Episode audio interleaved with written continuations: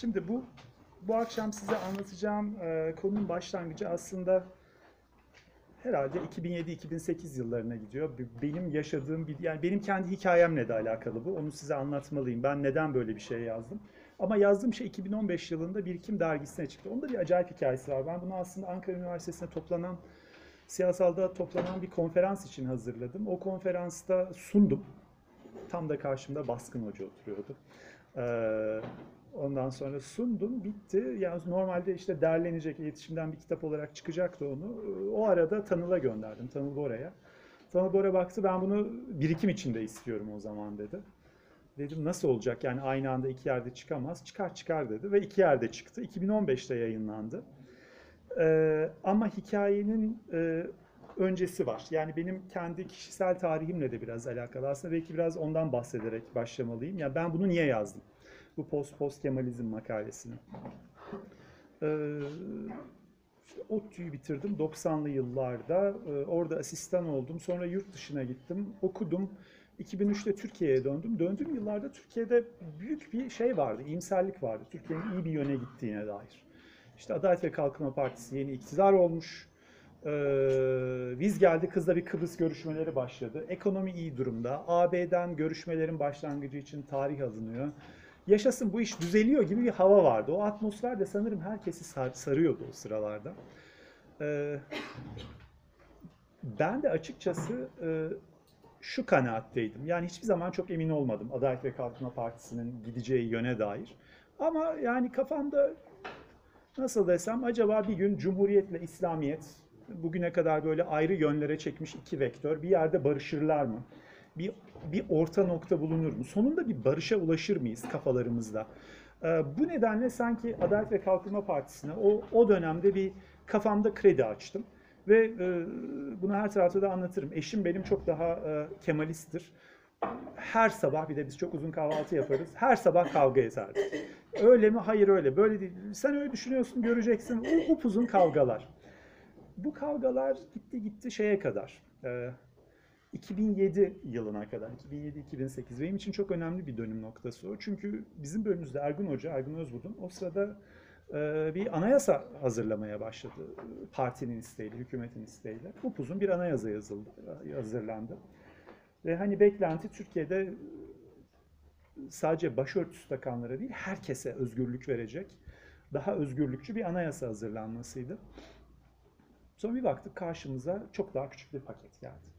Ve e, o paketin e, toplumun tamamına değil çok küçük bir kısmına özgürlük getirmeyi amaçladığı ortaya çıktı. Ve o, o noktada kafamda hemen bir soru işareti doğmuştu zaten. E, bu parti nereye gidiyor diye. E, ama arkasından biliyorsunuz hemen bir kapatma davası açıldı. Gene demokrasi mi şey mi e, tartışmasına girdik. Bir süre sonra başka şeyler başladı. E, işte Ergenekon, Balyoz. E, ben kendim bir dönem İsrail çalıştığım için o, o sırada Türk dış politikasındaki bu yeni yönlenme, Orta Doğu'ya girişin bir parçası olarak İsrail-Filistin meselesinin parçası haline gelme. Sokaklarda e, Yahudilere ölüm diye bağıran insanların dolaşması. Onlar beni çok etkiledi ve ben yanılmıyorsam 2007-2008 sırasında artık bu, bu yanlış bir yön demeye başlamıştım. Ama çok yalnızdık o sıralarda. Çok az insan böyle düşünüyordu. Yani benim etrafımda hemen hemen herkes e, hayır öyle değil diyordu. Doğru yöne gidiyoruz, doğru yöne gidiyoruz. Sen yanlış bakıyorsun. Etyen Mahçupyan'ın meş meşhur deyişiyle ağaçlara değil ormana bakmak lazım. E, uzun vadede her şey güzel olacak deniyordu. E, Arkasından 2011-2012'de yurt dışına sabatik izne ayrı gittim. Ee, Chicago'daydım ama Amerika'da çok gezme fırsatım oldu. Gittiğim her yerde akademisyenler arasında ya bu AKP yanlış bir yere gidiyor dediğimde hayır ülkeniz çok doğru yönde. İşte kesinlikle yanılıyorsunuz. Dışarıdan harika görünüyor. Bunlar ta Gezi'ye kadar devam etti. Gezi büyük bir dönüm noktası. Yani o güne kadar ağaca çıkmış ama bir türlü inemeyen pek çok harf. Ne demek lazım? Liberal, liberal, sol, sol, liberal bir, bir ekip, ikinci cumhuriyetçi bir ekip. Onların önemli bir kısmı ağaçtan gezi sırasında indiler. Kalanlar zaten kaldı. Bir daha artık inilemiyor ağaçtan. Ee, o noktada ben bu, bu, bu içimde hissettiklerimi yazma ihtiyacı hissettim. Ben bunları yazayım dedim ve ortaya bu makale çıktı. Yani çok acılı bir süreçti bunu yazmak benim için. Çok kafa yordum, düşündüm nasıl yazabilirim diye. Böyle olabildiğince her şeyi toparlayan bir makale olarak ortaya çıktı. Şimdi e, ben postkemalizmden ne kastediyorum? Ee, öncelikle bir akademik paradigmayı kastediyorum. Ee, paradigma nedir diye kimseye anlatmama gerek yok. Herkes bunu biliyordur. Ee, Postkemalizm bence Türkiye'de e, öncelikle liberal sol hareketin başını çektiği ve kavramsal e, çerçevesini oluşturdu. Ama bu şemsiyenin altına bir yandan Kürt hareketini bir yandan da İslamcı hareketi aldığı büyük bir şemsiye, bir akademik paradigma. Ee, ve bu 1980'den sonra oluşmuş bir paradigma. Ben bu konuda çok ısrarcıyım. Bence 1980 öncesinde postkemalizm yok. Kemalizmi eleştirenler çok ama bunlara postkemalist adını veremiyorum. Ee, bu bana yani bu bunu bu, bu makaleyi başka yerlerde sunduğumda getirilen en büyük eleştiriydi. Yani önceden de Kemalizm çok eleştiriliyor. Neden bunları ayırt ediyorsunuz? Ben ayırt ediyorum. Çünkü önceden yani ta 30'larda Nihal Atsız, işte daha sonra 40'larda Necip Fazıl'la başlayın e, soldan gelen eleştirileri koyun, e, Kemal Tahir'i koyun. E, pek çok insan Kemalizmi eleştirdi. E, ama benim görebildiğim kadarıyla bu insanların hiçbiri bir araya gelme ihtiyacı hissetmedi. Hatta bir araya gelmelerini engelleyen çok önemli yapısal faktörler vardı. Genellikle birbirleriyle kavgalıydılar zaten.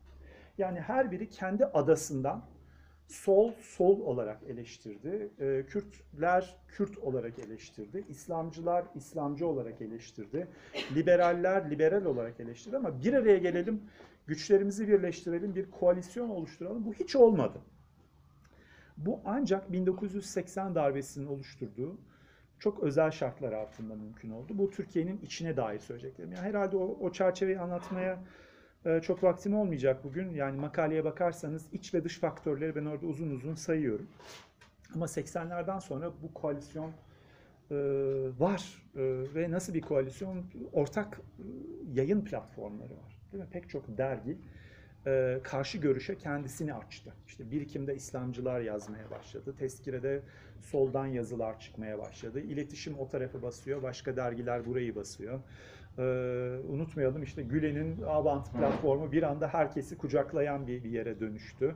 Ee, TESEV herkesi bir anda e, fonlamaya başladı. Ee, yeni demokrasi hareketinin içerisinde bütün bu renkler belirdi. Yani yayın, fonlama, ortak projeler olarak bir cephe belirdiğini görüyorum ben 1980'ler itibariyle. Bu insanları birleştiren ortak bir düşman var. O da e, o sırada askerde yani 1980 darbesine tepki olarak askerde cisimleşen Kemalist devlet adı verilen şey. Bununla artık mücadele etmeliyiz. Türkiye'nin önemli bir demokratikleşme problemi var. Bunu aşmamız lazım. Dolayısıyla işte mücadelenin yeni yönü bu. Ee, Postkemalizm böyle bir şey. Ben böyle tanımlıyorum. Postkemalistler kimler peki? Ee, ben postkemalistleri üç geniş kategoriye ayıracağım. Bu arada şu ana kadar söylediğim her şey e, yani büyük ölçüde bir işte bunları Weberci ideal tipler olarak okuyun. Yani ben bunları böyle çok net tanımlar olarak koyuyorum ama aralarında geçişkenlikler her zaman var. Ee, bir üç gruba ayırıyorum postkemalistleri. Birinci grup benim pür akademikler adını verdiğim. Kimlerden bahsediyorum hemen bildiğiniz isimler. Şerif Mardin, e, Mete Tunçay, Erik Yan Zürher, Nilüfer Göle, Ta Parla, bu buraya daha isimler ekleyebilirsiniz kesinlikle. Levent Köker gibi. Bu insanlar, e, bu akademikler aslında e, terminolojik çatıyı, jargonu oluşturan insanlar. Son derece akademik bir tonla oluşturan ve bu akademik tonu günümüze kadar da koruyan insanlar. Popülerleşmediler genellikle. Hep akademide kalmaya ve oradan görüşlerini halka duyurmaya, halkaya, dinleyici kitleye duyurmaya gayret ettiler. İkinci grup bir ayağı akademide olup ya da bir zamanlar bir ayağı bir akademide olup artık kamusal entelektüel rolünü daha çok benimseyen postkemalistler. Bunların çoğu akademide başlıyorlar ama 1980'ler ama özellikle 90'lar ve 2000'lerde genellikle işte köşe yazarı, televizyon yorumcusu, think tank uzmanı haline dönüşüyorlar ve genellikle onları oradan biliyoruz. Kimlerden bahsediyorum? Cemil Koçak, Mehmet Altan, Ali Bayramoğlu, Etiyen Mahçupyan, Ayşe Hür, Ali Bulaç, Yasin Aktay gibi çok geniş bir, bir skala bu, bu, bu grup. Üçüncü grupsa benim postkemalistler kategorisi altında incelediğim. Bunlar e, valla bunları bir isim vermekte çok e, zorluk çekiyorum. Popülerleştirenler mi demek lazım, vulgerleştirenler mi demek lazım? Yani bu sermayeyi alıp dışarıda işte televizyonda, gazetede, üniversitede, sokakta harcayan kişiler bunlar genellikle. Ve postkemalist düşünceyi en banalleştiren, e, sloganlaştıran kişiler de bunlar. Sayıca çoklar saymam mümkün değil. Ama postkemalistler bence bu üç kategoriye giriyorlar. Postkemalistler ne diyor? Yani bu kadar farklı insanları, bana getirilen bir başka eleştiri de buydu. Bu kadar değişik skalaya yerleşen, yani skalanın üzerinde şuradan şu uca kadar yerleşmiş insanları nasıl aynı paketin içine sokabiliyorum? Bence postkemalistleri e, ortaklaştıran, aynı cepheye süren e, söyledikleri iki şey var. Birincisi teşhiste ortaklaşıyorlar. Bu insanların Türkiye'nin problemlerine koydukları ortak bir teşhis var. Problemden de kasıtları şu, Türkiye demokratikleşemiyor. Niye demokratikleşemiyor? Onlara göre hepsinin bence ortaklaşa olarak söylediği şey şu. Türkiye demokratikleşemiyor çünkü Cumhuriyet e, günah içinde doğdu. İşte Sevan Nişanyan'ın deyişiyle bu yanlış bir cumhuriyet. E, zaten kökenleri yanlış, e, kökleri yanlış, temeli yanlış atıldı. 1913'e kadar götürürler. 1908 demeyelim de 13 olsun. İttihat Terakki'nin tek başına iktidara gelişine gidelim. 1913'ten 1950'ye kadar geçen süreçte Cumhuriyet çok yanlış kuruldu. Zaten onlara göre İttihat Terakki ile Kemalist elitler adını verdiğimiz grup tek bir elit grubu. Zürher'in bu konuda yazdıkları çok önemli. Bunlar asker, e, bürokratik elitler, genel şeyler, anahtar kelimeler hepiniz için çok tanıdık olmalı. Jacobenler işte tepeden inmeci bir modernleşme peşinde koşuyorlar. Genellikle yapmaya çalıştıkları şey asimilasyon. Asimilasyonu e, şiddete başvurarak da yapıyorlar. Ve tabii ki çok önemli bir terim vesayet terimi burada. Vesayetin aslında e, terim olarak geriye götürürseniz modernleşme teorisi döneminde 1950'lerden itibaren Türk yazınında, uluslararası yazında da literatürde çok olumlu bir anlamı var. E, vesayet o sıralarda iyi bir şey. Vesayetin kötü bir şeye dönüşmesi biraz Ali Bayramoğlu ve Levent Kökereli ile bence benim görebildiğim kadarıyla 90'lardan itibaren gerçekleşiyor. Ee, yani Türkiye'nin 1980 yılı ve sonrasında karşılaştığı bütün ciddi demokratikleşememe problemlerinin kökeni 1913'ten 50'ye kadarki dönemde aranıyor ve bulunuyor postkemalistler tarafından. Ee, yani nedir bu problemlerimiz? Askerin e, siyasetteki dayanılmaz baskısı. Ee, İslam'a kamu alanında hiçbir alan açılmaması e, Kürt halkının e, çeşitli eziyetlere maruz bırakılması, e, gayrimüslim azınlığın maruz kaldığı baskılar, bütün bunlar bir paket ve bu problem paketinin kökeni 13.50 arası. Böyle bir teşhis var. Yani bu teşhiste benim görebildiğim kadarıyla bu üç kategorideki postkemalistler ortaklar. Bunu paylaşıyorlar. İkinci paylaştıkları şey de tedavi yöntemleri.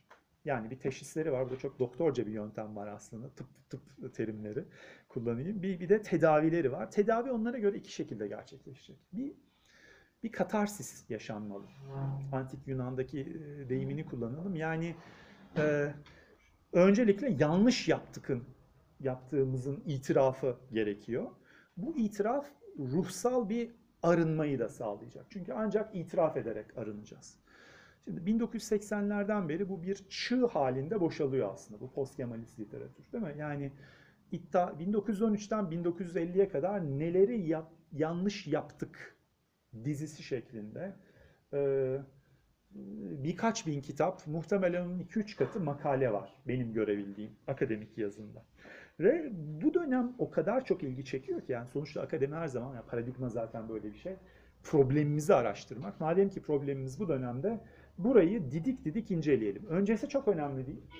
Sonrası hele hiç önemli değil. Yani ben bunu makalede söylüyorum. Bu Türk siyasi tarihi dersi veriyorum ben yıllardır Bilkent'te. Orada e, ders izlencesine koymak için eser ararken bir de bizim zorluğumuz bayağı bir İngilizce okutmak zorundayız Bilkent'te. İngilizce bir şeyler de bulmam lazım. E, hadi Osmanlı'ya dair, geç Osmanlı'ya dair buluyorsunuz. Orada çok bir sıkıntı yok. 1913 ile 50 arası için Sebil gibi yayınlar. 45-50 sonrası için yani yok. Yok İngilizce bir yayın bulmakta yani seçmekte zorlanıyorum. Seçmekte çok zorlanıyorum. Bu bu eksiklik bana şeyi gösteriyor yani akademinin bu döneme bir ilgisi yok demek ki. Neden ilgisi yok? E, problemimiz yok o dönemle. Yani bizim esas problemlerimiz başka bir döneme ait. Şimdi birinci ayak bu. Bir katarsisle bir e, ruhsal sağaltımla öncelikle bu günahtan arınmak, büyük günahın e, suçlarından arınmak. İkinci adımı ne? E, tedavinin Ee, Şerif Mardin'in merkez çevre e, kuramına kadar giden bir şey. Yani Türkiye'de merkeze oturmuş bir takım elitler var. Merkez coğrafi olarak tanımlanmıyor. Biraz coğrafi ama daha çok başka bir şey. Gücün merkezi bu. Ee, ve bu oturmuş olanlar oradan yıllardır kalkmıyorlar. Bir de çevresi var. İşte o çevrede de oraya yaklaştırılmayan insanlar var. O insanlar ki tanımlananlar iki kategori. Bir, Türkiye'nin mütedeyyin kitleleri. İki, e, Kürt hareketi. Bu insanlar demokratik yöntemlerle merkezi içine girecekler. Orayı içten fethedecekler ve arkasından Türkiye'de büyük bir demokratikleşme yaşanacak. Yani buna göre e, Kürt hareketi ve e, Türkiye'de İslamcı hareket, milli görüş deyin buna baştan ya da AKP olarak tanımlayın belki. E, bunlar bir tür demokrasi akıncıları. Gelecekler içeriden, pardon dışarıdan içeriye demokrasi getirecekler. Bunlar demokrasinin Türkiye'de yeni aktörleri olarak tanımlanıyorlar. Şimdi AKP 2002 yılında iktidara geldi. Ee, bu noktada ilk defa akademik ve siyasi paradigmalar örtüştü. Ee, Cemil Koçak daha kaç yıl önce mi yazdı? Ee, resmi ideolojiye meydan okuyorum diye bir kitap geldi. Bence artık hani 2002 sonrasında resmi ideoloji diye bir şey yok. Eskiden var idiyse artık yoktu 2002 yılı itibariyle. Çünkü postkemalizm bence düşünce olarak iktidara geldi 2002'den itibaren. Ee, ve ve bu yeni iktidar sadece içeride değil dışarıda da çok büyük destek buldu. Yani İngilizce, Fransızca, Almanca e, literatüre baktığınızda bu bu, bu yeni postkemalist e, e, e, paradigmanın büyük destek aldığını görüyoruz. Bu büyük destek 2002'den 2013'e kadar devam etti. 2013 pek çok nedenli bir dönüm noktası Gezi. Gezi'den sonra artık AKP'nin otoriterleşmesini e, inkar etmek yani çok zor. Bayağı uğraşmanız lazım. Hayır öyle değil diyebilmek için. E, ve o noktada bu postkemalist koalisyonun yani liberal sol, e, Kürt hareketi ve İslamcı hareket arasındaki koalisyonun dağıldığını görüyorum ben. Ve hatta e, İslamcı nüve buradaki diğerlerinin peşine düştü. Onların bazılarını avladı, diğerlerini köşeye sıkıştırdı. Bazılarıyla geçici bir takım ittifaklar yaptı, arkasından dövdü. Ee, ama benim için önemli olan şey şu. Siyasi paradigmanın çöküşü akademik paradigmanın da sonunu getirdi. Nedense başka yerlerde dünyada yani benim görebildiğim, bunu kıyaslayabildiğim bir İsrail. Orada da pozisyonist e, paradigma bu şekilde çökmüştü. E, pek çok yerde galiba akademi aslında siyaseti takip ediyor. Şekillendiren şey siyasete bakışımız. Şu an neredeyiz? Eee yani böyle neredeyse 10 yıl boyunca hatta daha uzun bir süre boyunca biz şey dinledik. Ee, büyük bir iyimserlik. Türkiye demokratikleşecek. Artık uluslararası olarak çok daha görünür durumdayız. Ekonomimiz iyiye gidiyor. Derken derken işte bölgesel liderlik hatta küresel işte dünya beşten büyüktür falan. Ee, Türkiye bir anda artık çoğumuzun e, rekabetçi otoriterlik adını verdiği hatta rekabetçiliğinin bile gittikçe sorgulanır hale geldi. Yeni bir rejimin içerisine gittik. Şimdi bu aşamada siyasi paradigma tarafından desteklenmeyen bu yepyeni şartlar altında postkemalizmin bence bir perspektif, bir akademik e, e, e, paradigma olarak yaşama şansı kalmadı. Can suyu kesildi ve e, hala günümüzün problemlerini, bugünün problemlerini, bugün içinden geçtiğimiz dönemi spot ışıklarını Kemalizme yahut iddiatçılara çevirerek onları anlayalım bugünü de anlarız demek bence artık mümkün değil. Bunu yapmaya çalışan post Kemalistler hala var. Mesela ciddi bir yeşil Kemalizm söylemi var. İşte Türkiye'de aslında otoriterliğin adı Kemalizm'dir. AKP onun günümüzdeki temsilcisi. Onlar farklı bir tür Kemalist. Ben, bu benim tabii hiç katılmadığım bir görüş. Ee, post Kemalistler bu büyük dönüşümü yıllar boyunca ıskaladılar. Fark etmediler. Iskalamanın ötesinde bence büyük bir yanlış da yaptılar. O yanlış da Türkiye'de yükselen uç sağa karşı bizi körleştirdiler. Yani bütün akademi neredeyse onu perdeledi.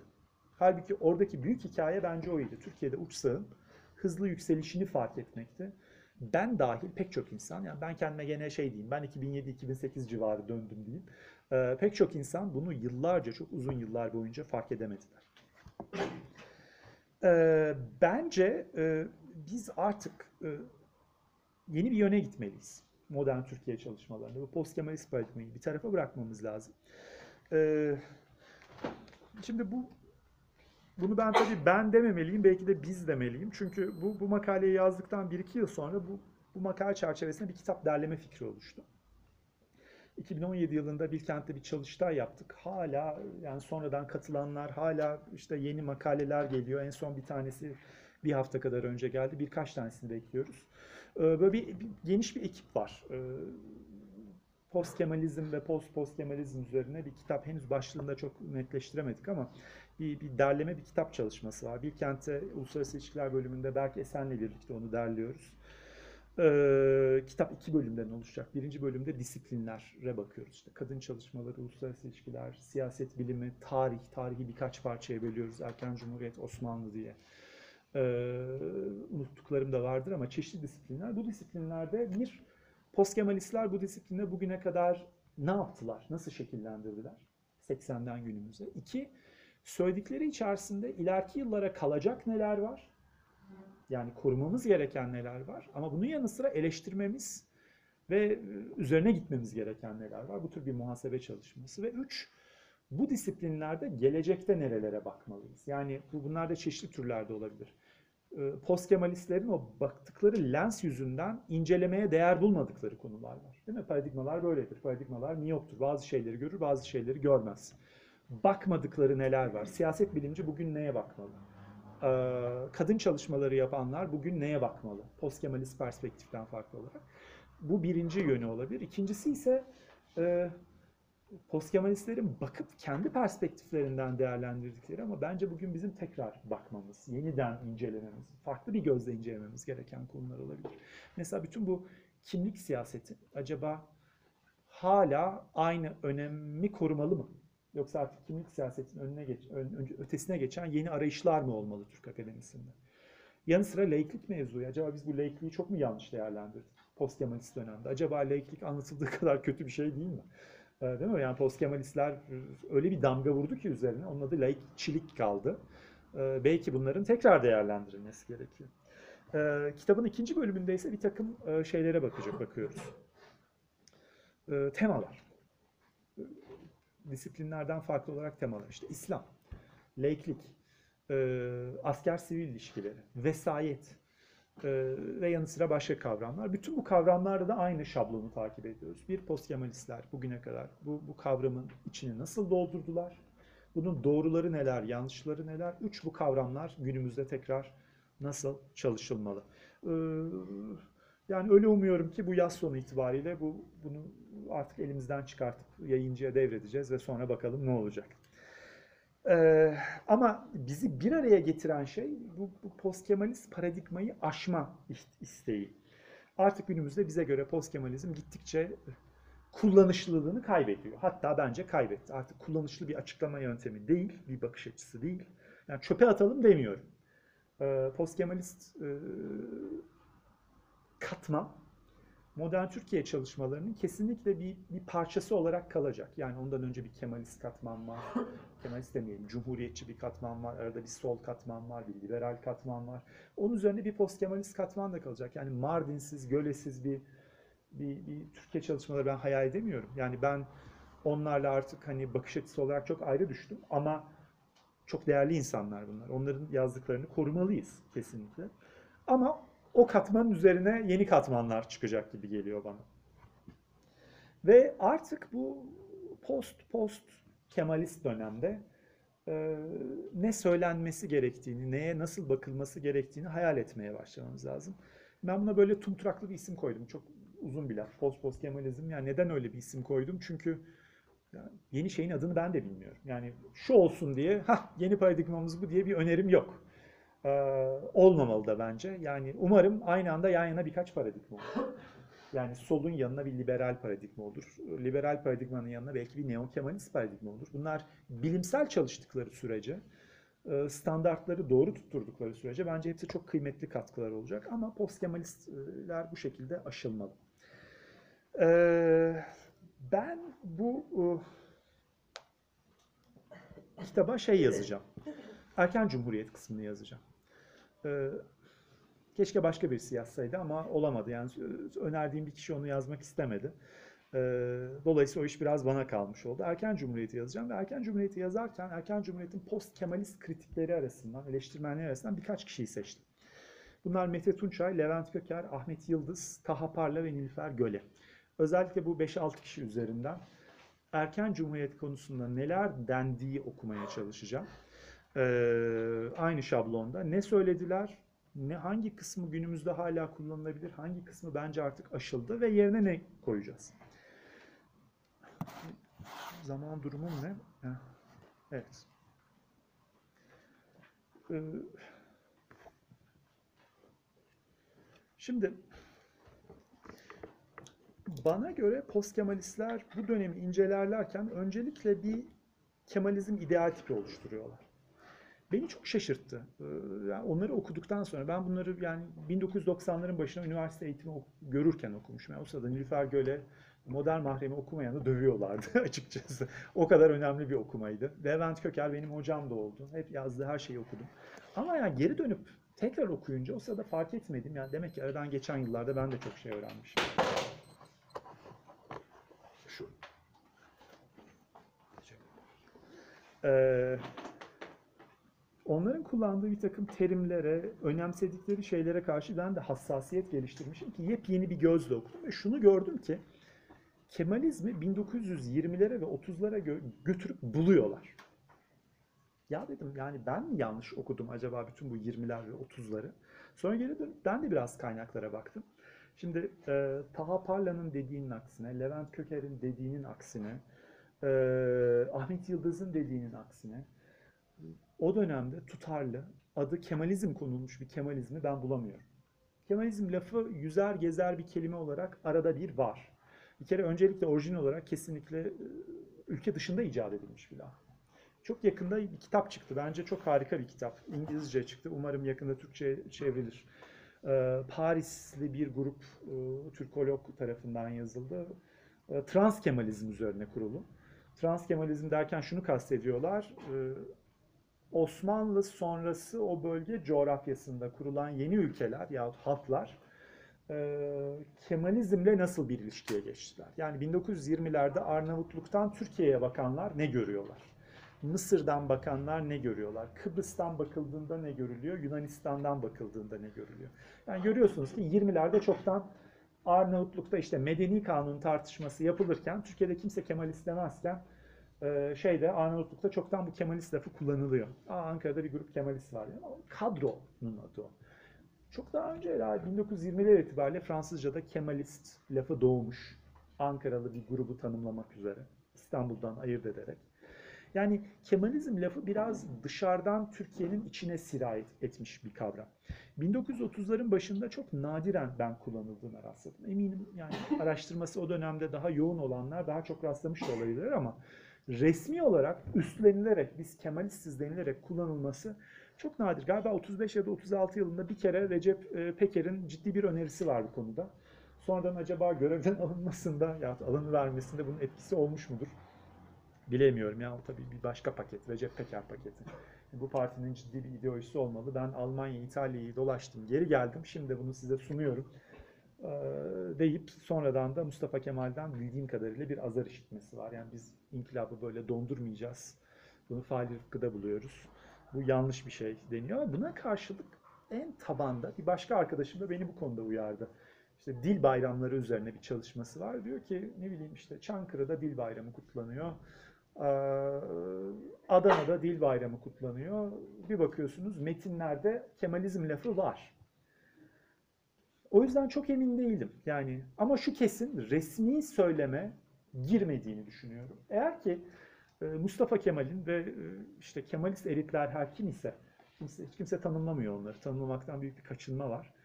Neyi kastettiğimiz belli ama kimse bu Kemalist elitler kendilerine Kemalist adını takmak isteseler, muratları bu olsa, Kemalizm diye bir ideoloji icat etmek isteseler bence dağa taşa yazarlardı bunu.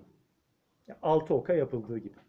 Ama adı bunun Kemalizm olamadı, olmadı. Bunu bence tercih etmediler. Şimdi bu bahsettiğim beş kişi e, Kemalizme böyle bir monolitiklik, bir yekparelik, tek tiplik atfediyorlar. Böyle bir paket katı ideoloji var. Onun içeriği çok net. Okursanız yani beni şaşırtacak düzeyde Levent Köker ve Taha Parla bunu söylüyorlar mesela. Ahmet Yıldız'da böyle adı konulabilir katı bir ideoloji var ve bu devam ediyor. Hatta Taha Parla'ya sorarsanız bu 1920'lerde bile var. Ee, ve bunu üç seviyede atfediyorlar. Bir ideoloji seviyesinde. Dediğim gibi böyle ideolojik bir katılık atfediyorlar e, Kemalizme. Hep tek bir Kemalizm var onlara göre. Birkaç Kemalizm yok. E, e, neredeyse olmayan bir şeyi icat ettiklerini düşünüyorum ben. Geriye dönerek. Yani 1980'lerde, 90'larda karşılarında bulduklarını düşündükleri heyulayı, büyük harflerle Atatürkçü düşünce sistemi. Harbiye'ye giderseniz o bir ders olarak okutuluyor 80'lerde.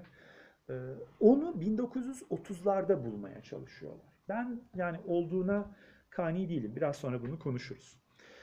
Ee, tam tersine ben Kemalizm yani Kemalistlerde büyük bir pragmatizm buluyorum o yıllarda. Yani ideolojiden çok yapılıp edileninin altını çizin. Hatta e, o dönemde Kemalizm nedir sorusuna şöyle cevap verenler var. Mustafa Kemal ne yapıp ettiyse o. Ki zaman zaman çok büyük dönüşleri var Mustafa Kemal. İktisadi dönüşü var. E, dil devriminden dönüşü var. O dönüşlere baktığınızda hangisi Kemalizm sorusunu bence sormak gerek. E, yekparelik atfettikleri ikinci alan kurumsal alan. Onlara göre parti, CHP ve onun temsil ettiği Kemalizm de kurumsal olarak yekpare bir yapıya sahip. Kemalistler de bu nedenle yekpare bir yapıya sahipler. Yani bu bunu yapmakta çok kolaycı bir, bir yöntemle hemen şey. İşte Mahmut Esat Bozkurt'tan, Recep Peker'den, Reşit Galip'ten 2-3 tane alıntı alıyorsunuz. Yani düşünce tarihçiliği biraz ona indirgenmiş durumda Türkiye'de. Üç tane alıntı koyuyorsunuz. İşte bu memlekette Türk olmayanların hizmetçilikten başka şeyi yoktur. Arkasına bir Reşit Galip, onun üzerine bir Recep Peker, işte Zigana Dağı'nda portakal ağacı yetişmez diyorsunuz. Bitti. Şimdi bundan mı ibaret o parti sorusu? Bence çok önemli bir soru. Yani e, CHP'yi galiba içindeki hiziplerden bir tanesine indirgiyorlar. Şimdi CHP'nin içinde bu insanların var olduğu tartışılmaz. Bu insanlar var orada. Ama sadece onlar mı var? Ve hep onlar mı baskın hizip? Bu soruyu benim gördüğüm kadarıyla hiçbiri sormuyor. Taparla kitabın en sonunda sorar gibi olup sormuyor. Ee, şimdi siyaset bilim, siyasi tarihçi, e, Taksim siyaset e, siyasi tarihçi olarak benim görebildiğim kadarıyla CHP o dönemde bir, bir tek parti. Bütün tek parti ve hegemon partiler gibi onun bir takım yapısal özellikleri var. E, tek parti sistemlerinde, hegemon parti ya da dominant parti ya da baskın parti sistemlerinde dışarıda muhalefet yapamıyorsunuz. Bu ya yasak Değil mi? Ya yasak. Yahut yani buna önemsiz bulunarak izin verilse bile bir esaminiz okunması. Hiçbir etki yaratamazsınız. Dolayısıyla siz siyasete meraklı ve etki yaratmak isteyen bir bir bir siyasetçi adayıysanız, muhtemelen genç bir siyasetçi adayıysanız, yapmanız gereken şey görüşlerinizi bir parça törpüleyip o tek yahut baskın partinin içine girmek ve onun içerisinde sizin gibi düşünenlerle bir hizip oluşturmak. Çok yaygın bir şey mesela. Adalet ve Kalkınma Partisi'nin 2002'den bence 2011'e kadarki hali bu idi. Pek çok hizip vardı o parti içerisinde. Sonra bir hizip diğer hepsini atıp tek başına partinin üzerine oturdu. Hizip de demek çok doğru olmayabilir. Ee, CHP de bana göre 20'lerin başından yani tek parti dönemi açısından konuşuyorum 45'e kadar ama sonrasında da hep bir hizipler partisi oldu. Bu partinin içinde pek çok hizip aynı anda var oldu. Yani bu öyle bir parti ki işte Hasan Ali Yücel'i gönderiyorsunuz. Yerine Reşat Şemsettin Sirer'i getiriyorsunuz. Yani bir, birinin tutumuyla diğerinin tutumu birbirinden, birbirinden o kadar farklı ki. Ya da yani bu partinin mensupları arasında Türk antropoloji mecmuasını çıkartıp ırkçılık yapanlar da var. Kadro mecmuasını çıkartıp e, solla bir teması olanlar da var. Şimdi bütün bunlar aynı anda o parti çatısı içindeler. Bu durumda yani olayı Recep Peker, Mahmut Esat Bozkurt'a indirgemek bence çok büyük bir kolaycılık. Bu şablonlaştırma, tek tipleştirmekten kastettiğim o. Bu parti içinde aynı anda liberaller var, sol var. Şemsettin Günaltay'ın bence şeyinde, yani son başbakanı 1950 e, seçimlerine giden yolda, onun şahsında hafif e, muhafazakar İslamcılığa çeken küçük bir grup da var. Çoğu liberal kisvesi altında dursa da. Faşistler var. Hepsi orada ve liderliğin yaptığı, önce Mustafa Kemal'in daha sonra İsmet İnönü'nün yaptığı şey nedir şöyle topları havaya atıp ne, diyor, ne denir onlar jonglör mü denir? Mesele topların hiçbirini yere düşürmemek ve doğru anda doğru topu doğru yerde tutabilmek. Yani duruma göre işte İsmet İnönü'yü gönderip yerine Celal Bayar'ı getirmek, Hasan Ali Yücel'i gönderip Reşat Şemsettin Sirer'i, Hasan Saka'yı yollayıp ya da önce Recep Peker sonra Hasan Saka sonra Şemsettin Günaltay. Yani toplar sürekli havada dönüyor. Bu hiziplerin varlığını ve partinin tek bir hizipten oluşmadığını, içerisindeki herkesin aynı şeyi düşünmediğini bence görerek CHP çalışmalarına biraz yeniden yön vermek gerekiyor. Üç, e, benim çok vurgulamak istediğim e, bireyler düzeyinde de bu parti tek tip değil ya da Kemalizm tek tip değil. Post Kemalistler çok rahatlıkla yakın Türk tarihini ya da Türk düşünce tarihini bir Kemalistler ve muhalifleri olarak iki parçaya bölüyorlar. Ve gene böyle bir siyahla beyazla karşılaşıyoruz. Bir tarafta şunlar var, diğer tarafta bunlar var. Ve bu alttaki karmaşayı, bireysel karmaşayı, tek bir kişinin aynı anda bir ayağının orada, bir ayağının burada oluşunu çok kolaylıkla görmezden geliyoruz. Bu o kadar çok bireyde karşımıza çıkıyor ki. Yani bir sürü insanın günümüzde yaftaları var. İşte Nihal Atsız e, ırkçı, e, Necip Fazıl İslamcı, falanca şucu, öbürü bucu. İşte bu insanların e, yapıp ettiklerine bakıyorsunuz. Ya öyle değiller. Ya bu insanlara sen busun demek o kadar zor ki ben birkaç kişinin şahsında bu, bunu yapmaya çalıştım. Ben bir süredir uç sağ çalışıyorum. Ee, işte önce bir Nihal Atsız'a baktım. Sonra bir Samiha Ayverdi'ye baktım. Şimdi biraz Mümtaz Turhan'la ilgileniyorum. Ya bu insanlar çok karmaşık figürler. Ee, bunlar bir yandan yani Kemalizmin çok tipik mümessilleri, yaşayan numuneleri olarak gösterilebilirler. Diğer taraftan bir bakıyorsunuz vektör bambaşka tarafa da çekiyor. Necip Fazıl yani Necip Fazıl'a bakın. Yani onun e, kumarbazlığını, e, Nakşibendiliğinden nasıl ayırt edeceğiz? Büyük kibrini, büyük mahviyetkarlığından nasıl ayırt edeceğiz? E, yani acaba Deniz Lisesi'nden mi mezundur o? Deniz Lisesi'nde Nazım Hikmet gibi bir rakibi olmasa acaba solcu mu olurdu? Sorularını falan. Çok enteresan şeyleri düşünmek lazım. Ee, bu bireyleri de bu kadar kolaylıkla yaftalamak ve sen şusun, sen busun demek bence post Kemalistlerin çok kolay düştüğü bir yanlış idi. Ee, kişiler ideal tipler değiller. Yani kişilerin de bu, bu şablonlaştırılması, bir çekmeceye kapatılmasından çıkmamız gerekiyor. Ee, yanı sıra yani benim post Kemalistlerin tamamında bulduğum ve çok sık rastladığım iki temel şeye dikkat ederek, probleme dikkat çekerek son vereyim konuşmama. Bir tanesi bunların anakronizm. Ee, çok kolay düşülen bir yanlış. 1980'lerin, 90'ların, 2000'lerin konseptlerini, kavramlarını, düşünce yapılarını 20'ler, 30'lar, 40'larda aramak. Ee, yani Kemalizmin doğduğu dünya bugünkünden çok farklı bir dünya. Ee, az önce şey demiştim ya Kemalistleri, Kemalist elit diye bir şey varsa bunları kimse tanımlamaya çalışmıyor. Yani 3 kişiden mi bahsediyoruz, 300 kişiden mi bahsediyoruz, 3000 mi, 30 bin mi? Kim bunlar? Yani e, Bolu'daki tapu müdürü şey mi? Kemalist elit mi? Bu kavramı genişletmeli miyiz, daraltmalı mıyız? Buna dair benim gördüğüm tek iyi çalışma e, Zürher'in hiç kimsenin bakmadığı bir çalışması. Tuhaf bir yerde çıktığı için olsa gerek. E, European Review diye bir yerde yayınlanmış bir makalesi bu. E, o makalede Kemalist elit kimdir sorusuna cevap arıyor. Ve e, verdiği cevap şey, ona göre 1923'ten 45'e kadar Türkiye'de siyasete yön verenler. Kim onlar? Onu da tanımlıyor. Üzerine gidiyor bu kavramın. Bir diyor Cumhurbaşkanları, iki meclis başkanları, üç genelkurmay başkanı.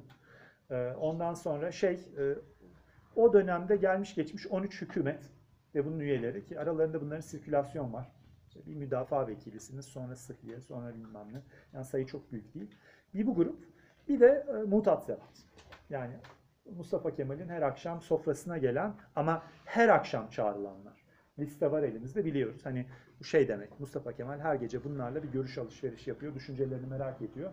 O da bir gölge kabine zaten. Sabah çünkü bunlar duyuruluyor büyük ölçüde İsmet Paşa'nın yapabildiği kadar. O bazılarını yapıyor, bazılarını yapmıyor. Böyle takışmalar oluyor falan filan. Ve sayıyor bunları. Diyor ki bu, bu grup yaklaşık 40-50 kişiden oluşan bir grup. İşte diyor bu Kemalist elittir. Yani meclisin çoğu bunun dışında, başkaları, bürokratlar bunun dışında. Ona göre Kemalist elit bu. Ama deyip bunu bırakıyor. Halbuki bence ondan sonra yapması gereken eee Ha tabii orada pardon yanlış söyledim. Orada bırakmıyor. Sonra bunların üzerine güzel bir prosopografi çalışması yapıyor. Prosopografi bir tarih e, yazımı tekniği, bir grup portresi çalışması. Yani bu insanların geçmişlerini araştırıyorsunuz ve ortak yönlerini bir araya getirip diyorsunuz ki Kemalist elit şudur. Roma'daki plebler şöyledir gibi. Bir, bir kolektif biyografi de denebilir buna. Ee, işte bakıyor bunlar hangi yıllarda doğmuşlar? Ee, Osmanlı'nın neresinde doğmuşlar, coğrafi dağılım ne, nasıl okullarda okumuşlar, yurt dışına çıkmışlar mı çıkmamışlar mı, yabancı dil bilirler mi bilmezler mi, geldikleri sosyal sınıf nedir gibi bir takım sorular sorup bırakıyor, orada bırakıyor. Ha, bırakırdan kastettiğim o. Halbuki o portreyi ortada, ortaya çıkardıktan sonra onun şeyin üzerine gitmesi lazım. Yani böyle bir grup, gruba 1923, 29 Ekim 1923'te diyorsunuz ki alın yeni bir ülke kurun. Ne kurarlar? bu geçmiş bize gelecekte kuracakları ülkeye dair ne söyler? Çok şey söylüyor aslında. Onun üzerine gitse çok enteresan şeyler söylüyor. Ee, benim yani önermek istediğim şeylerden bir tanesi şu. Bu grup portresine de bakarak ve o günkü hem iç hem de uluslararası ortama bakarak. Bu benim kendi icat ettiğim bir şey de değil. Ben bunu uluslararası ilişkiler çalışan meslektaşlardan ödünç aldım. Onların çok sevdiği ve kullandığı bir güvenlikleştirme terimi var. Güvenlikleştirme şu. Normalde çok güvenlik konusu gibi gelmeyen bir şeyi aslında güvenlik konusu haline getirmek. İşte turizm. Yani turizmin nesi güvenlik konusu? Aa, yani durumuna göre bir güvenlik konusu haline gelebilir deniliyor. İşte sigara içmek. Güvenlik mi değil mi? Yani güvenlik konusu olmalı ki e, askerlerin yayınladığı, genelkurmayın yayınladığı dergilerde 10 yıllar boyunca sigara içmeyin e, yazıları çıkmış. Çünkü sağlığın kendisi güvenlikleştirilmiş. Buradan şuna varmaya çalışıyorum. E, Kemalist elitler dediğimiz ve ben Zürher'in tanımını beğeniyorum. O grup, onların yetiştiği ortama baktığınızda günümüzden çok farklı bir uluslararası ortamın içine doğmuşlar. Bugünkü uluslararası ortamda yaklaşık 200 tane devlet var. En küçüğünden en büyüğüne yasal olarak birbirlerine eşitler. Bu Birleşmiş Milletler çerçevesinde de korunan bir bir, bir eşitlik. O kadar eşitler ki yani bir ülkede kan gövdeyi götürse, insan hakları ihlalleri tepeye çıksa hala Birleşmiş Milletler'in ortak kararı olmadan oraya müdahale edip durduramıyorsunuz. Yani sınırların dokunulmazlığı, egemenlik konsepti bu kadar kutsallaştırılmış durumda özellikle 2. Dünya Savaşı sonrasında. Bir de bu insanların yetiştiği döneme bakalım. Yani bu, bu elitin doğup büyüdüğü dünya. Bunlar yüksek emperyalizm döneminde doğup büyüdüler. Onların doğduğu dünyada devlet sayısı çok az. Neden çok az? Çünkü bir takım devletler, o dönemde emperyalist olan devletler, yani şey hakkını görüyorlar kendilerini. Bu misyon sivilizatrice dediğimiz şey. Yani dünyanın yönetilmesi gereken bir kısmı var. Bu çok büyük bir kısmı. Onlar kendi kendilerini yönetemiyorlar. Çünkü buna hazır değiller. Medeni değiller. Biz çeşitli şekiller altında, formatlarda onları yönetmeliyiz. Ve yönetme hakkı kriteri medeni olmak. Ve medeniyet tek bu insanların gözünde. Matı medeniyet. Ve bu çok görsel de bir medeniyet. Yani o medeniyete mensup olanların bir alfabesi var. O medeniyete mensup olanların bir giyim kuşamı var. O medeniyete mensup olanların rakamları var. Onların müziği var. Onların sanatı var. Resmi var. Heykeli var. Değil mi? O e, altyapısı var. Operası var parkı var. Evine ayakkabıyla giriyorsunuz. Evinde köpek besleniyor falan filan. O bir paket.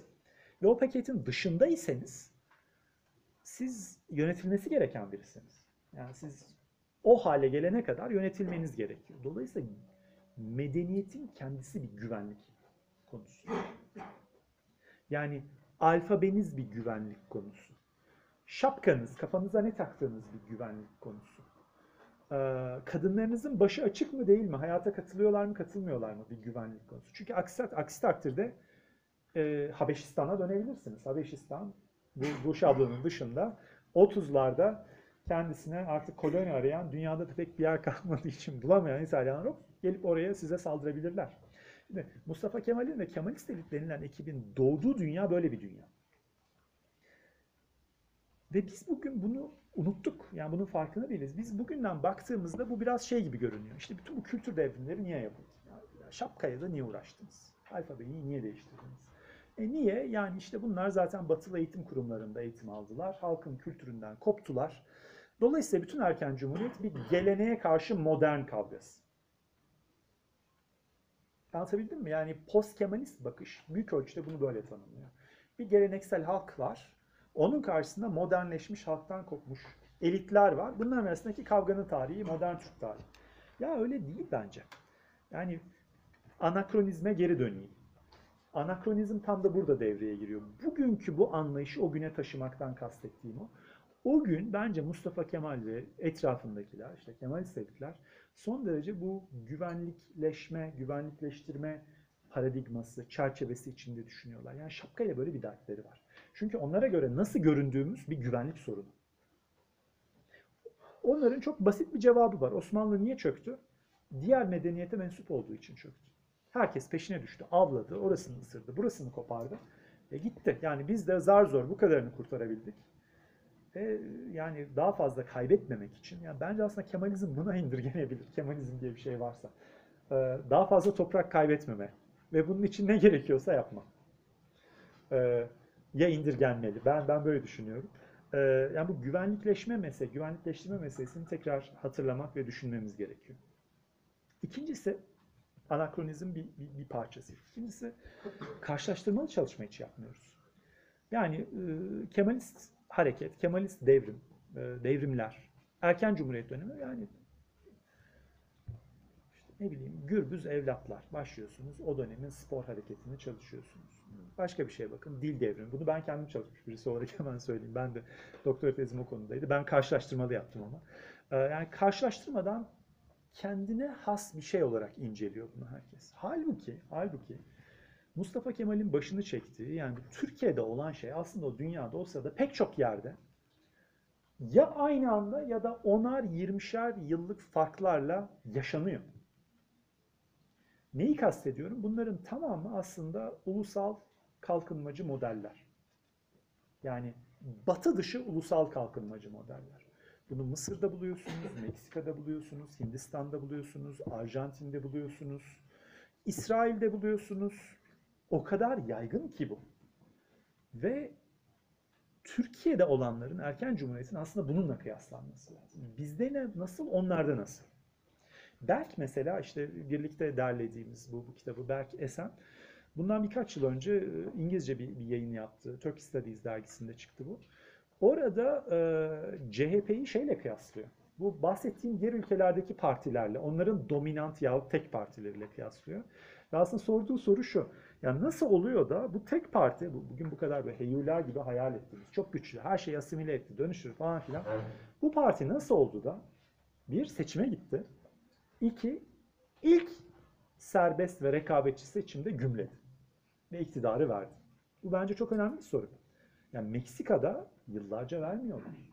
Japonya'da yıllarca vermiyorlar. Değil mi? Hindistan'da yıllarca vermiyorlar. Niye Türkiye'de? Ve yani Berk'in çıkarımı CHP'nin aslında çok zayıf bir parti olduğu bunlara kıyasla. Örgütlenme modeli olarak. Ve bu elit paktını, seçkinler paktını devam ettiremediği ve anında parçalanarak küçüldü. İşte kendi içinden rakibini çıkardı falan filan. Diyor ki bunun şey Hindistan yapmadı, Çin, Çin değil pardon Meksika yapmadı, Japonya yapmadı. Onlar çok daha başarılı modeller oluşturdular. Başarılı derken tek parti kendi açısından başarılı modeller oluşturdu. Çünkü daha güçlü partiler diyor. Öyle mi bilmiyorum. Bu Berk'in iddiası. Yani benim aklıma yatıyor bu düşünce olarak ama incelenmeye ihtiyacı var. Keşke herkes aslında bu anlamıyla Kemalizmi, erken cumhuriyeti, CHP'yi bu şekilde kıyaslayarak incelese ee, diyeyim. Bir de en son şunun üzerine mi bir şeyler söylesem? Ee, söyledikçe yeni şeyler çıkıyor. Ee, bir de benim aslında sorgulanmasını beklediğim şeylerden biri şu. Ee, Post Kemalistlerin gözünde hep şu bir soru işareti olarak var. Ona göre aslında bunun cevabı açık. Yani 1923'te aslında biz farklı bir yöne yönlenebilir miydik? Olması gereken, yani olan şey, değil mi? Olan şey ne? Bir tek parti iktidarı. Otoriter bir tek parti iktidarı şüphesiz. Ee, tek çare bu muydu? Başka alternatifler var mıydı? Demokratik bir alternatif var mıydı? İşte hemen mesela TCF deniyor. Ee, serbest fırka deniyor. İşte Zürher bunu yazar, başkaları anlatır. Ya birinci mecliste hemen dikkat çekilir. Değil mi? Birinci meclis çok önemli bir e, demokratik kazandır. Bir tencere gibi kaynıyordur. Sonra o bastırılır ikinci meclisin seçimleriyle birlikte. Bütün bunları bence tekrar düşünmemiz lazım. Yani Zürher'in e, bu terakkiperver Cumhuriyet Fırkası'nı liberal olarak adlandırdığı çalışma yani bütün yönetici eliti e, eski iktidatçılardan oluşan ve iktidatçıların da en, bazıları en kanlılarından oluşan e, bir, bir parti ne kadar liberal olabilir? Yani Cavit Bey ona liberal bir program yazdı diye bu parti hemen liberal diyebilir miyiz? Bence sorunlu. Birinci meclis, ya orada tek bir gayrimüslim yok o sırada. Yani demokratik demokratik herkes temsil ediyor. Ya hayır herkes temsil edilmiyor mecliste. İttihatçı olmayan pek kimse temsil edilmiyor mesela o mecliste. Değil mi? Ya orada seçim meçimle geldiğini kimsenin zannetmiyorum. Herkes kendi bölgesinden birilerini gönderiyor. Bölgedeki teşkilat. Demokratlar yani Demok Demokrat Parti üzerine zaten çalışma sayımız az. Keşke daha yüzlerce çalışma yapılmış olmalıydı Demokrat Parti üzerine. Yok. Gördüğümüz kadarıyla Demokrat Parti'ye yani Türkiye'yi demokratikleştirdi demek ne kadar doğru bilmiyorum. Yani her ne kadar Adnan Menderes Türkiye'de demokrasinin koruyucu azizi haline gelmiş olsa da e, bu alternatifler meselesi düşünülmesi gereken bir mesele. E, ikincisi de yıllardır çok kanıksadığımız e, yakın Türk tarihini, siyasi tarihini işte iki parçaya bölüyoruz. Bir tek parti dönemi, bir de çok partili dönem. Bu nerede bitiyor, nerede başlıyor? 45 mi, 46 mı, 50 mi, 60 mı? Ee, bence 50 daha iyi bir yani kestirme bir dönüm noktası olsa gerek 50 iktidar el değiştirdiği için. Şimdi 50'de ne oldu? Sorusunu sormamız lazım. Yani tek parti bitti, nurlu bir ufka doğru mu geçtik bir anda? Yani bir anda Şampiyonlar Ligi'ne mi çıktık? Yoksa başka bir şey mi?